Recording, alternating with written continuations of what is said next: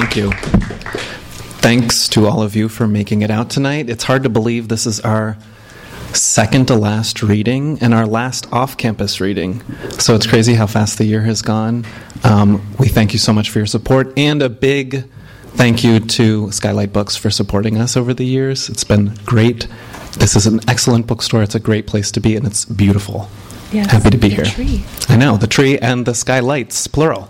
I was expecting only one. Um, I'm really happy to introduce Stefan Karlsson tonight. I just want to first, if we can remember the first reading s- series this fall. Remember when that happened? It's a really long time ago. But Stefan did this amazing thing where he had a projection and it was like video game, and it just was. Ama- this isn't part of my introduction. Okay, I'll do it better now. Okay. Stefan Karlsson is a poet from Redlands, California. He graduated from UCLA, where he served as the editor for the lit journal Westwind. His poems have appeared in the Great American Literary Magazine, Forklift, Ohio, and Circle Poetry Journal.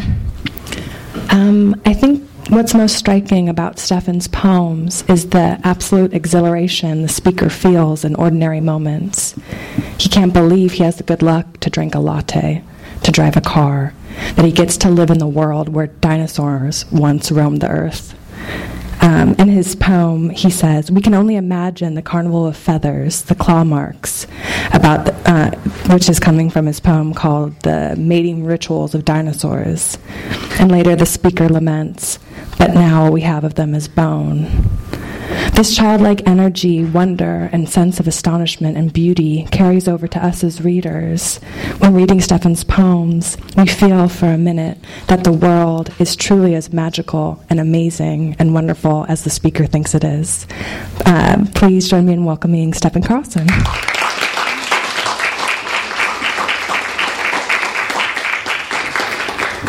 Hi, everybody. Can you hear me? Great. Okay. Thank you so much, Kathleen. That was amazing. Um, I think I'll start off with that poem that she mentioned. Um, I didn't realize as I was preparing for this that I'm starting with the poem that deals with dinosaurs and extinction, and then ending with the poem that kind of thinks about like human extinction. So it's just a lot of kind of negative feelings, but you know it'll it'll it'll be okay. We'll get through it. Um, all right. So the mating rituals of dinosaurs.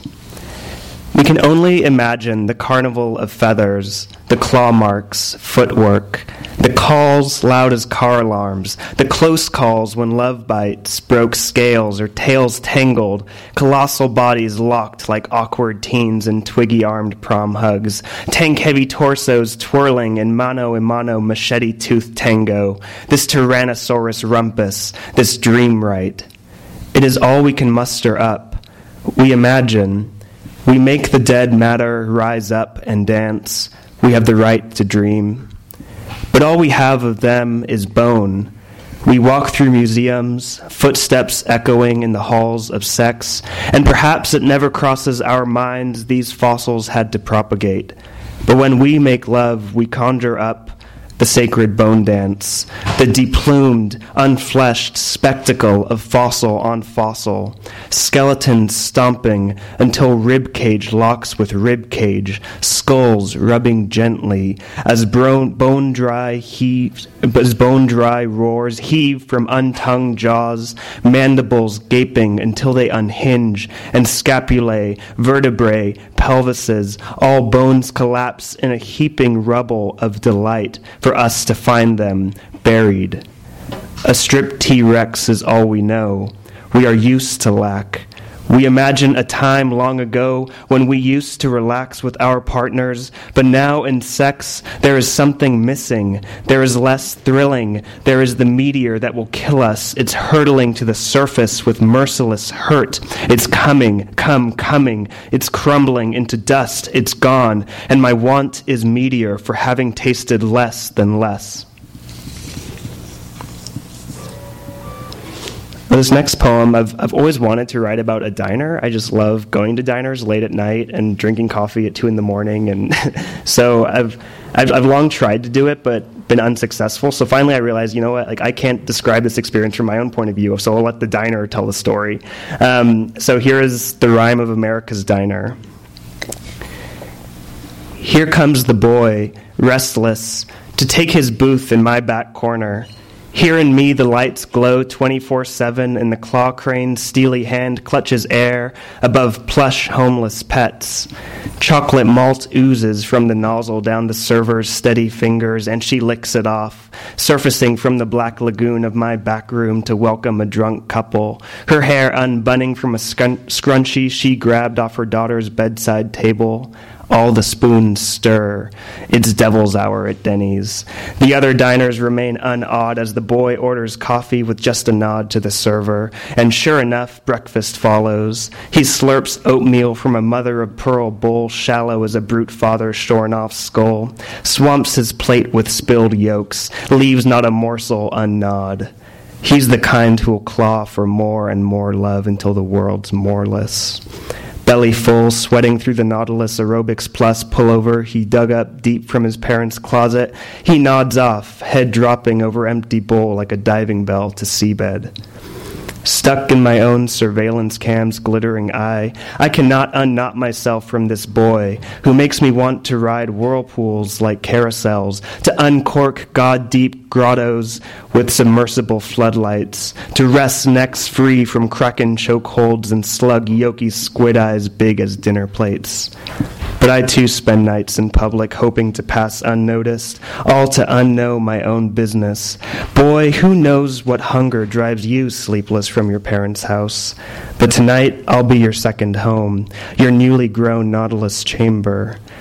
A highway wind howls through our haunt, sweeping placemats into faces, kicking hair up like upturned lobster legs. But my yellow logo, that always glowing corposant, stays afloat because no heart remains open like Denny's.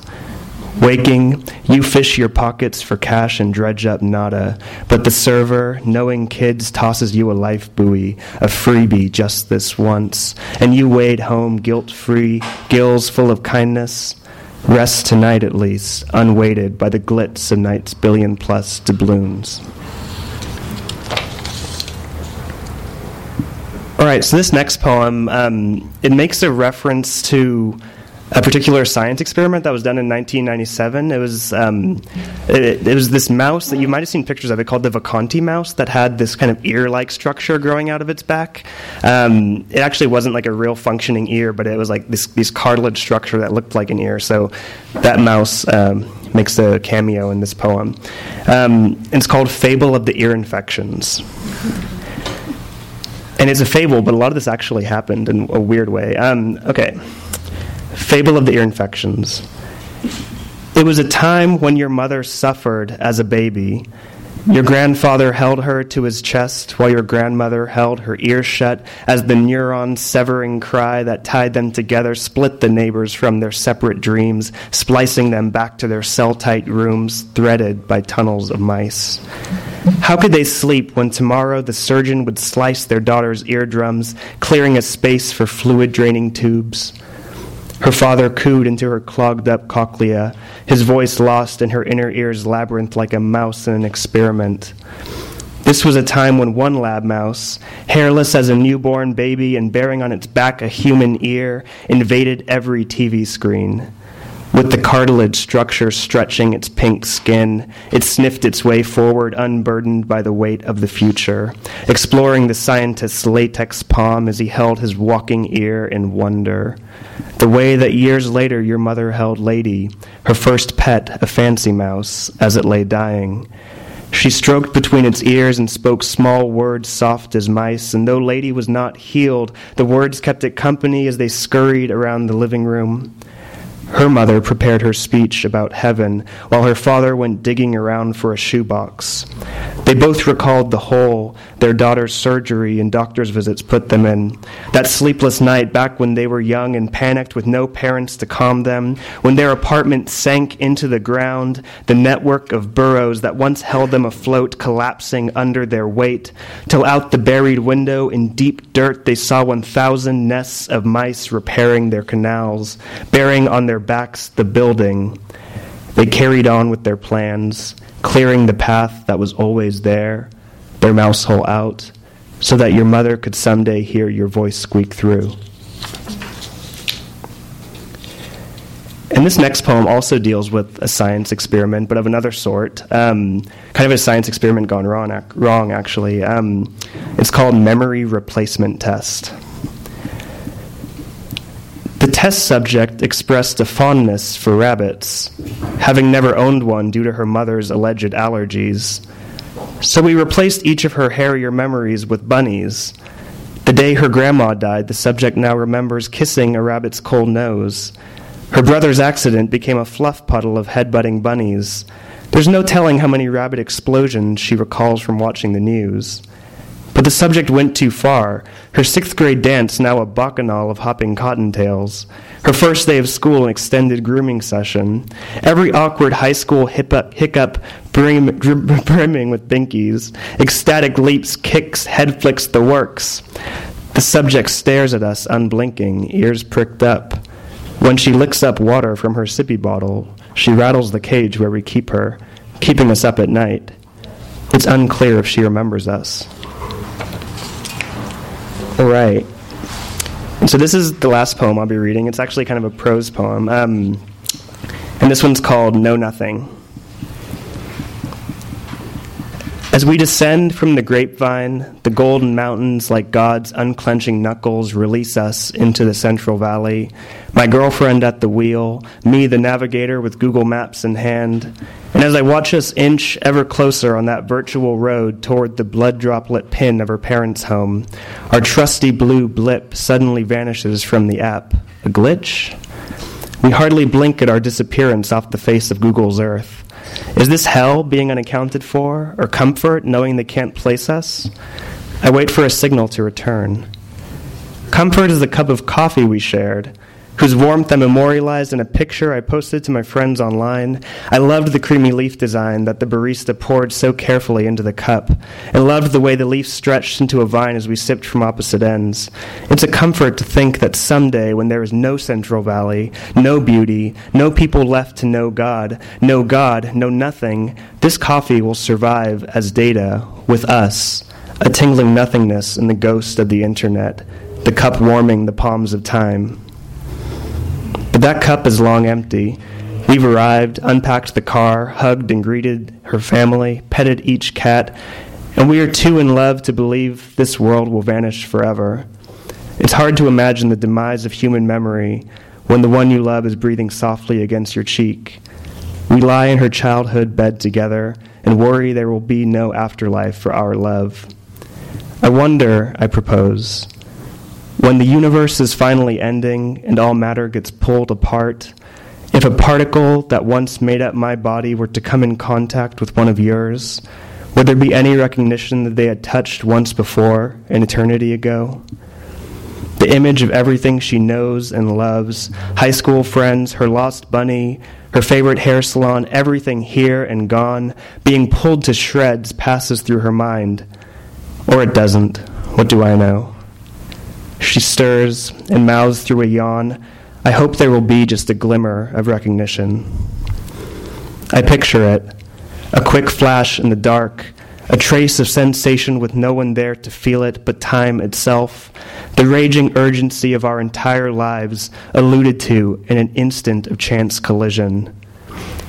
Yet it is possible, too, that these particles that now make our bodies buzz have come in contact long before in the primordial brew, and our resting here together is the very overlooked glimmer of recognition we long for. Thank you very much.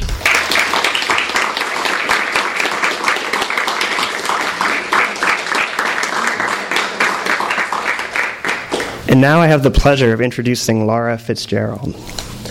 Laura Fitzjarrald grew up in Los Angeles and San Diego and has formerly lived in San Francisco, she graduated from San Francisco State University with a degree in textile art and dance, and worked her way up from pantry person to sous chef in a series of restaurants.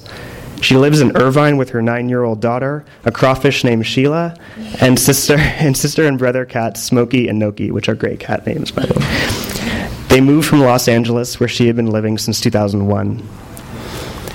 So in her stories, Laura has a way of seeing what lies at the periphery the unseen or unacknowledged strangeness all around us.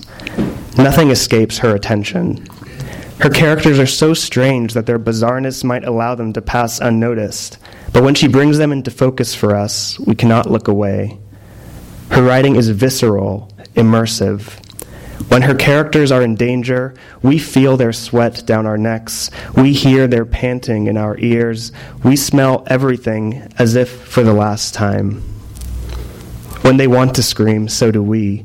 And when no one hears that scream, when no one comes to help, we feel it all the more intensely ripping through us. And we're reminded what a wild thing it is to be alive. So please join me in welcoming Laura Fitzjarrald.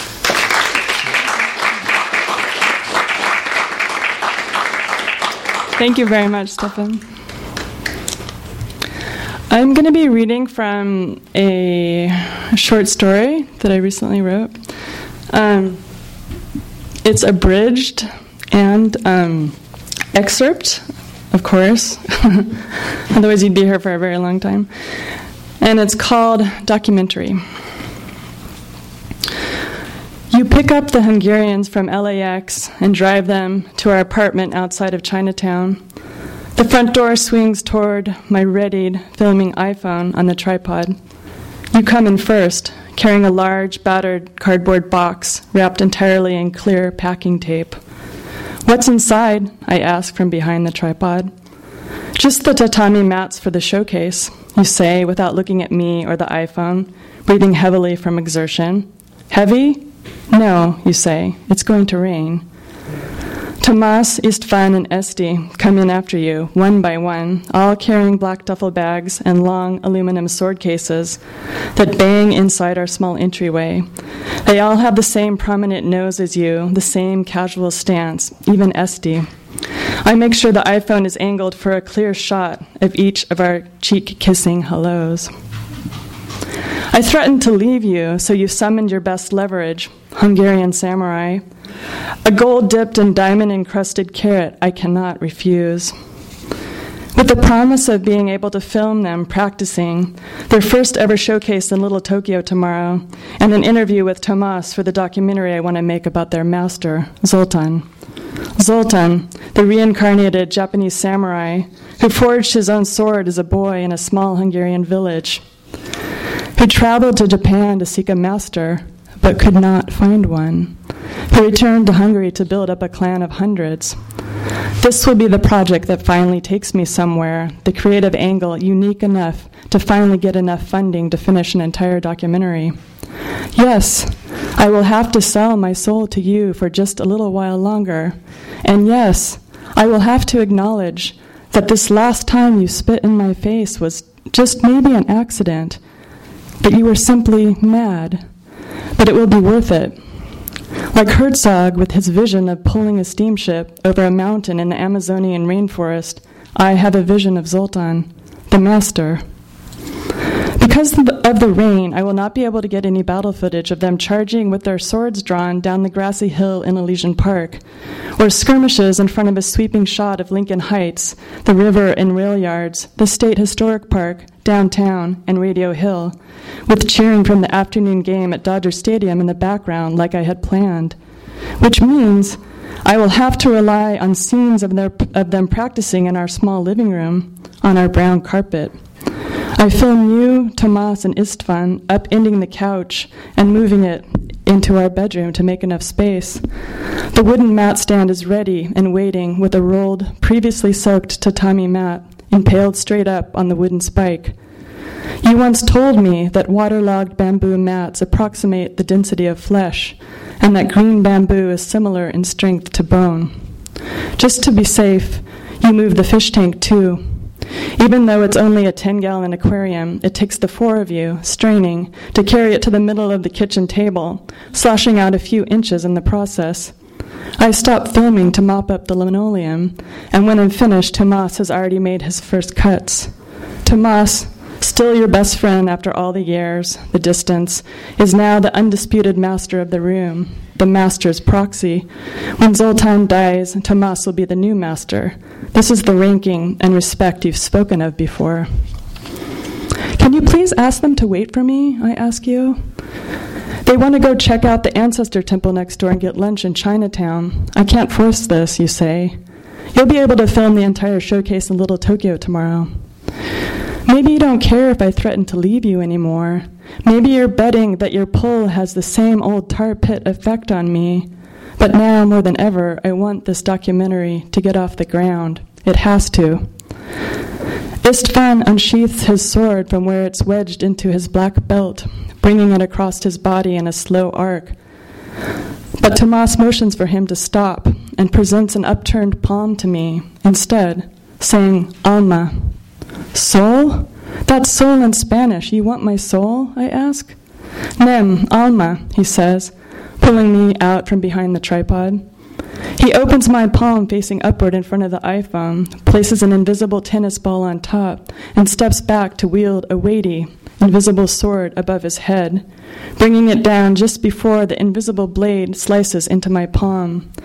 He wants to slice my soul in half, maybe my heart too, to vindicate you. That's why he's here, isn't it? Apple, Esty says in a thick Hungarian accent, bringing one of my small Fuji apples from the kitchen. She's the only one who knows a few English words. Tomas places the apple into my palm and steps away from me. He says something to Esty, and she goes over and detaches the iPhone from the tripod and snaps it onto the Steadicam Smoothee. I don't like this sudden change of plans. There's no reason I have to go through with being filmed like this, right?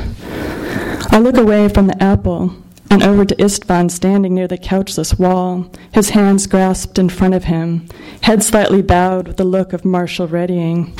You have moved from your wall lean and have adopted Istvan's stance, maybe as a respectful gesture to Tomas. I know that you would not let anything gruesome happen to me.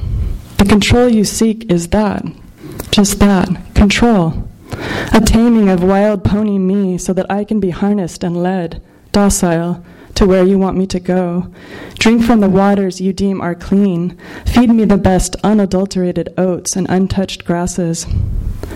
I could angle my hand so that the apple falls to the carpet and then walk out the door, a free woman. Yes, I could do this and be free from you and them and this documentary. Fuck Zoltan. But I'm stuck.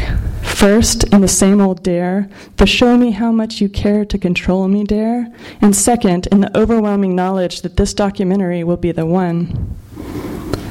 I sense that Tomas is centering himself, but I am unable to look at him, just the brown carpet below. He says something to you, which, without me asking you, translate as, he has to t- he said to tell you that there's really no reason to cry, honey, especially for your own documentary. Not funny, I say. And with a whoosh and the split second sound of severed skin, the apple is halved and falling off each side of my palm, and Tomas is slowly retracting his sword above me. Everyone, even gloomy Istvan, whoops inside the living room when Tomas's sword is neatly sheathed inside his belt.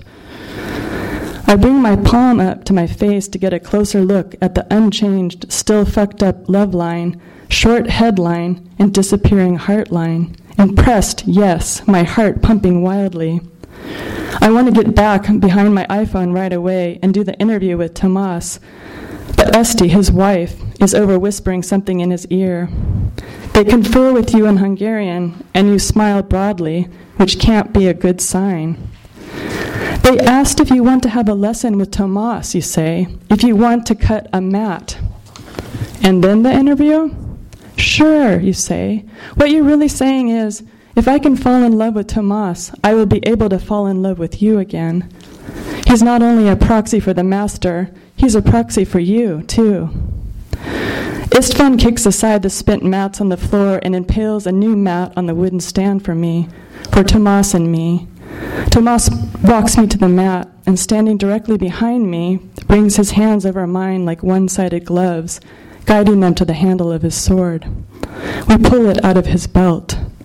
Esty continues circling with the Steadicam. You're back to leaning against the wall, looking smug. Istvan is back to his bowed, hands clasped in front of him, reverence. The sword is nearly weightless with Tomas's grip around my hands. His body is warm against mine, and he smells like you. Soap clean, but with that floral hint of peach that must run through his blood, too. He's the poor kid growing up with the dirt floor in your village who, at 40, is a hero in Hungary now, ready to die at any moment, which gives him the status of master, one with the moment, and now one with me. He speaks over my shoulder to you, and you pull away from the wall, stand taller. He says you can only have a master if you are a disciple, you say. Okay. He says every cut you make is practice to kill, to get the job done as fast as possible, to use the sword for what it is made for. Okay. Tomas guides me to bring his sword angled up steeply to the left corner of the living room ceiling, and then in a slow figure eight above the mat, cutting back steeply up to the right corner. We almost grazed the wall. I just want to let you know that no one else has ever touched Tomas's cutting sword, not even Esty. This is a big deal, Freya. Is this the interview? I ask. What does respect mean to you? Tomas is asking. Do you really expect an answer to that? I ask you. Just think about it, you say. Tomas and I continue the figure eight. He says, Be in the moment. He says, Pay attention to the movement, only to the movement. He smells like you, I say. Of course. Ask him, Does everyone need a master? And how do you know when you find one? I say. Yes, Freya, everyone needs a master. Once you have one, you know it, you say in a confident, masterly tone. You don't have one, I point out. You're right. Ask him if he will protect me from you, from your rages. He will say that I am his brother and that he will always love me no matter what I do. Ask him if he will stop you when you hit me. Fuck you, Freya. You're making this about you again. You don't understand anything about this at all, do you? Ah. Maybe that's the end. No, I just don't have it. That's the end. Cliffhanger. leave it on a fuck you note. Um, so, I'd la- I'm happy to introduce you to our next reader, Sarah Peace uh, poet. Sarah is from the four season land of Geneseo, New York, and I looked it up so that I would know exactly where it is. It's roughly between Buffalo and Syracuse, not far from Lake Ontario. Um, she re- received her BA in English from SUNY Fredonia, where she also studied writing and dance. Sarah is a writer who is unafraid to gaze clear eyed at her subjects, a family or perhaps a self, until they unfold in measures of reverence and decay and become altered, rearranged systems. In her poems, renewal isn't about perfect reordering, but a continued acknowledgement of the frictional space between each person. In addition to being grateful to Sarah for her poetry, I've been happy to share much discussion about our first year comp students who didn't listen to us in the fall or even in winter when we tried a little bit more uh, to get ourselves heard. And now in spring quarter, it's their own damn fault if they don't listen to Sarah because she's found a way to tell it like it is. Please join me in welcoming and listening to Sarah Peace.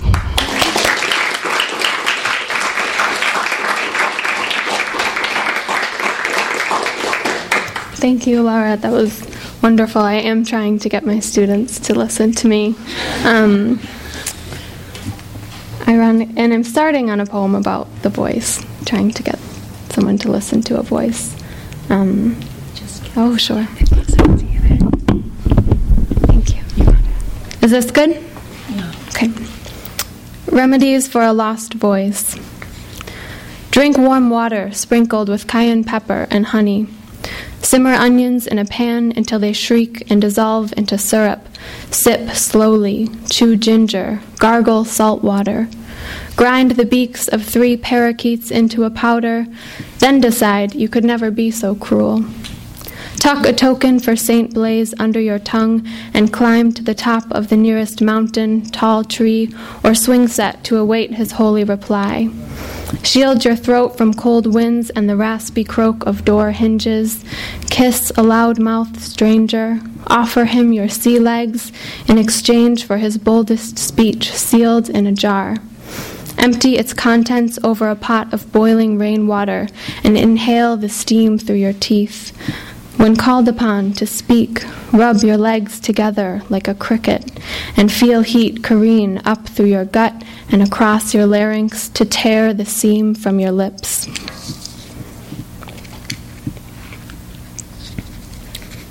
Adagio.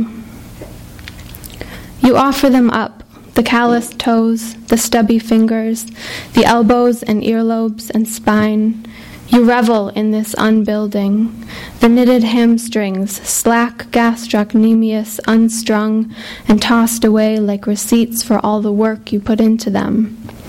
You dismiss sentimental longing for the body you built by hand. You won't need it for much longer, but still, you swallow a small ache. When it comes to bones, you're generous. You select two delicate clavicles and fling them wing like to nowhere, your sternum lifted, shoulders thrown back. You had such lovely posture. Without the extra weight, you enjoy the fat, finally appreciate its tenderness. You scoop it out, handfuls at a time, apologize before sending it singing. The skin is easy. You never felt quite comfortable. The hair, toenails always growing and trimming. It's the big ones you can't stand. The heart, the brain, the teeth somehow have lingered after all that chewing. And the voice box, the strings within, these you cannot bear to touch. You wait with nothing beating in your empty body. You hope to feel at home again soon.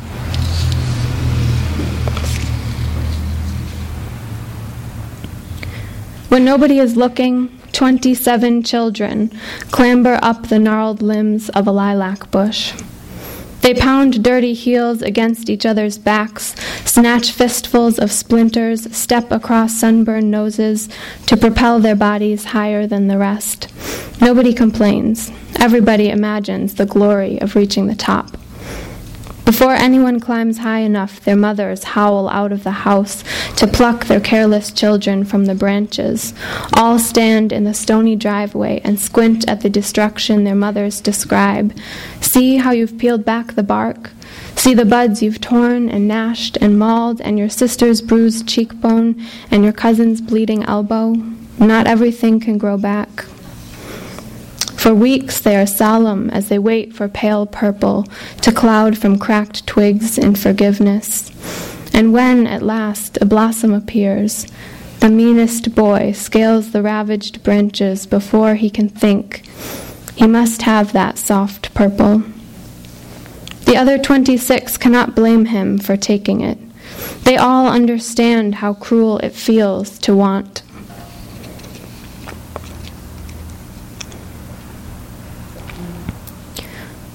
When she was alive, the backyard at night looked like it had bullied the day away. Clothesline emptied of human shapes, swings holding their breath until morning. Now she floats through overgrown grass like a queen, chooses the low swing, wraps her fists around the rusted chains, and sits suspended inches above the ground. She watches her sister, stuck under the oak tree, counting stars. Her mother, perched like a guest in the living room, lights off. Her father, through the kitchen window, stirring a pot of soup too big for her family. She lets them be. She knows any steps they take will stitch them tighter to this earth. And this is my last one. Thanks for listening. Ungrateful girl goes home. The hills are not indigo, violet, cerulean, they are blue, and they make the mud into a valley. And my father makes the mud into clay he spins on a wheel in the garage. He is crafting a mug a different wife could sip heavy creamed coffee from and pass to a docile child with cold hands. His own cracked fingers fill with earth. It sinks into his split thumbs, refuses to be made open and round.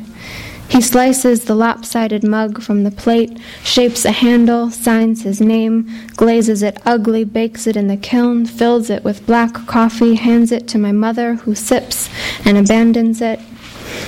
I lift its stubborn body. Pretend my fingers don't fit its shape perfectly. Ask why he didn't use blue. That's it. Thank you.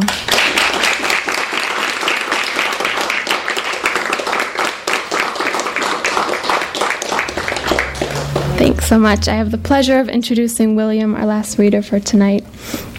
William Hawkins is a second year student in the program in fiction at UC Irvine. His work has most recently been published on tinhouse.com. William's writing makes me think about space as essential and terrifying. In his story, The Jumper, we are painfully aware of the distance between a man and his wife, and the crowd he stands in, and a boy in the water struggling to stay afloat. His characters speak only to amplify this distance between them, but through their frustrating inaction, both funny and tender, William's characters beg us to grab hold of anything around us, be it a life vest, a trash can, or a stranger in a crowd. Please join me in welcoming William Hawkins.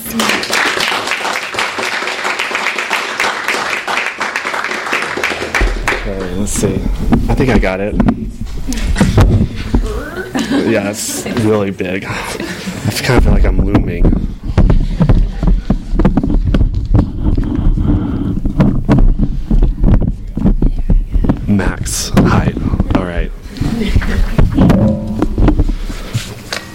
There's a fly that's been buzzing up here, bothering us, but that's okay. The fly is my spirit animal.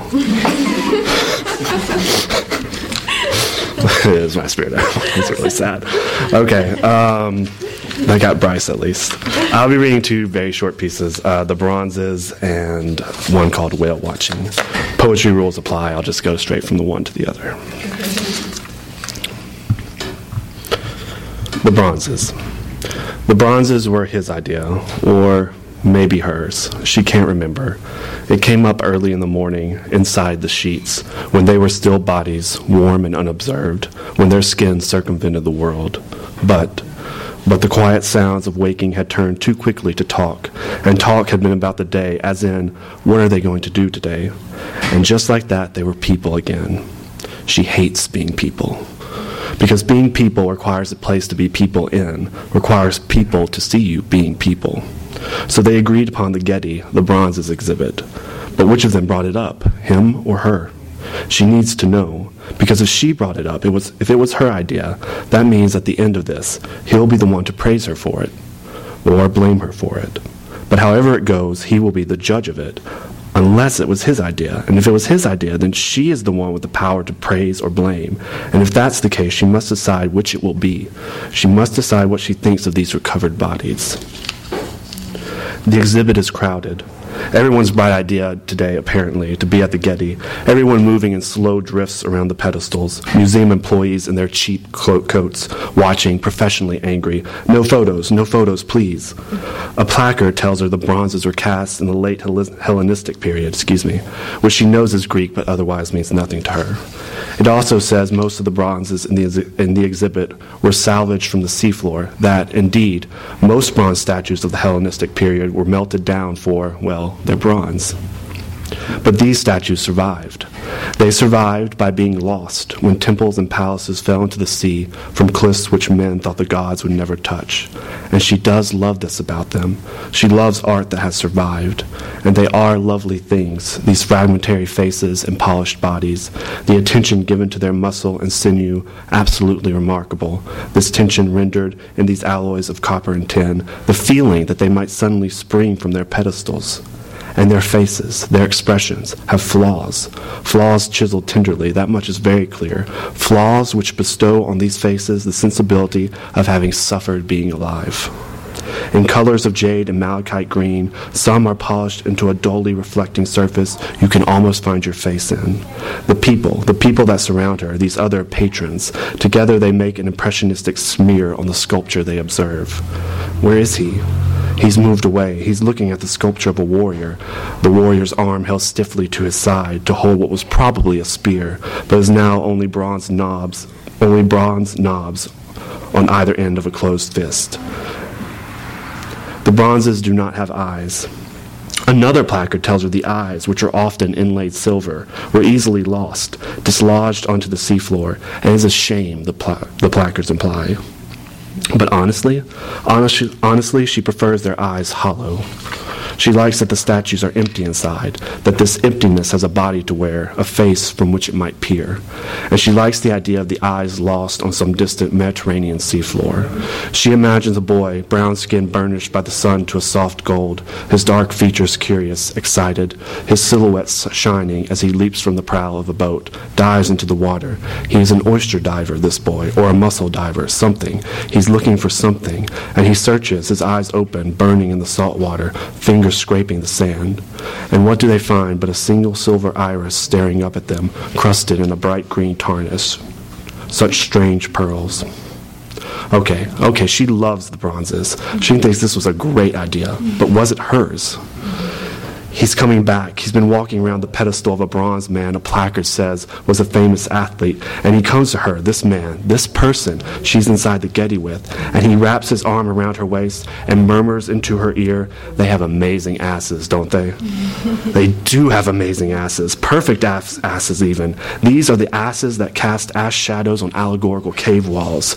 So well have they been sculpted. And she is so delighted, so thrilled that this is her person, a man unafraid to see beauty and male nudity, that she surrenders to the cradle of his arm in easy joy.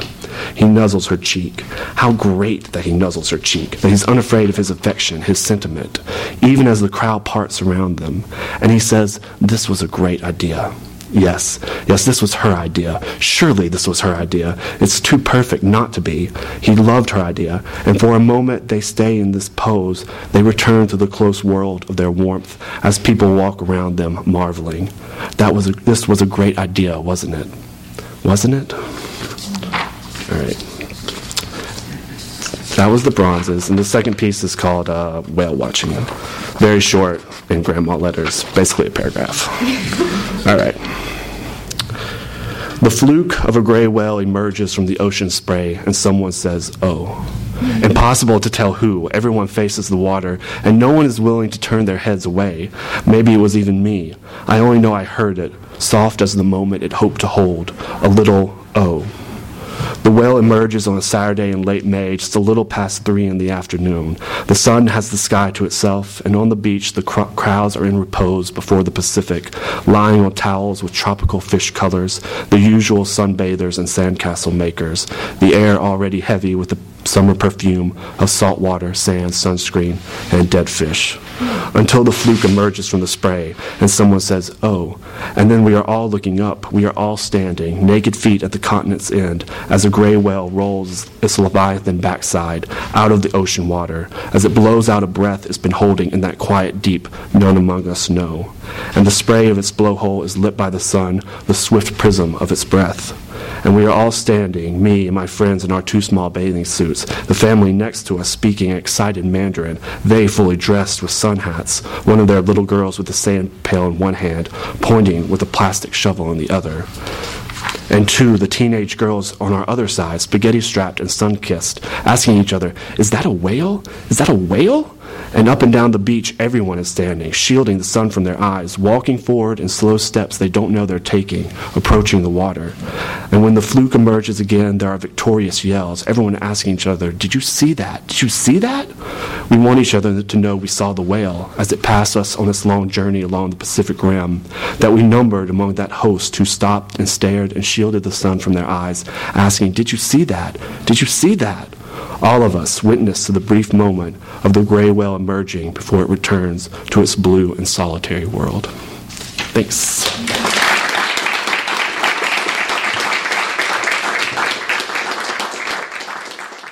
You've been listening to the Skylight Books author reading series. Don't forget you can listen to this and all our other great podcasts at skylightbooks.com.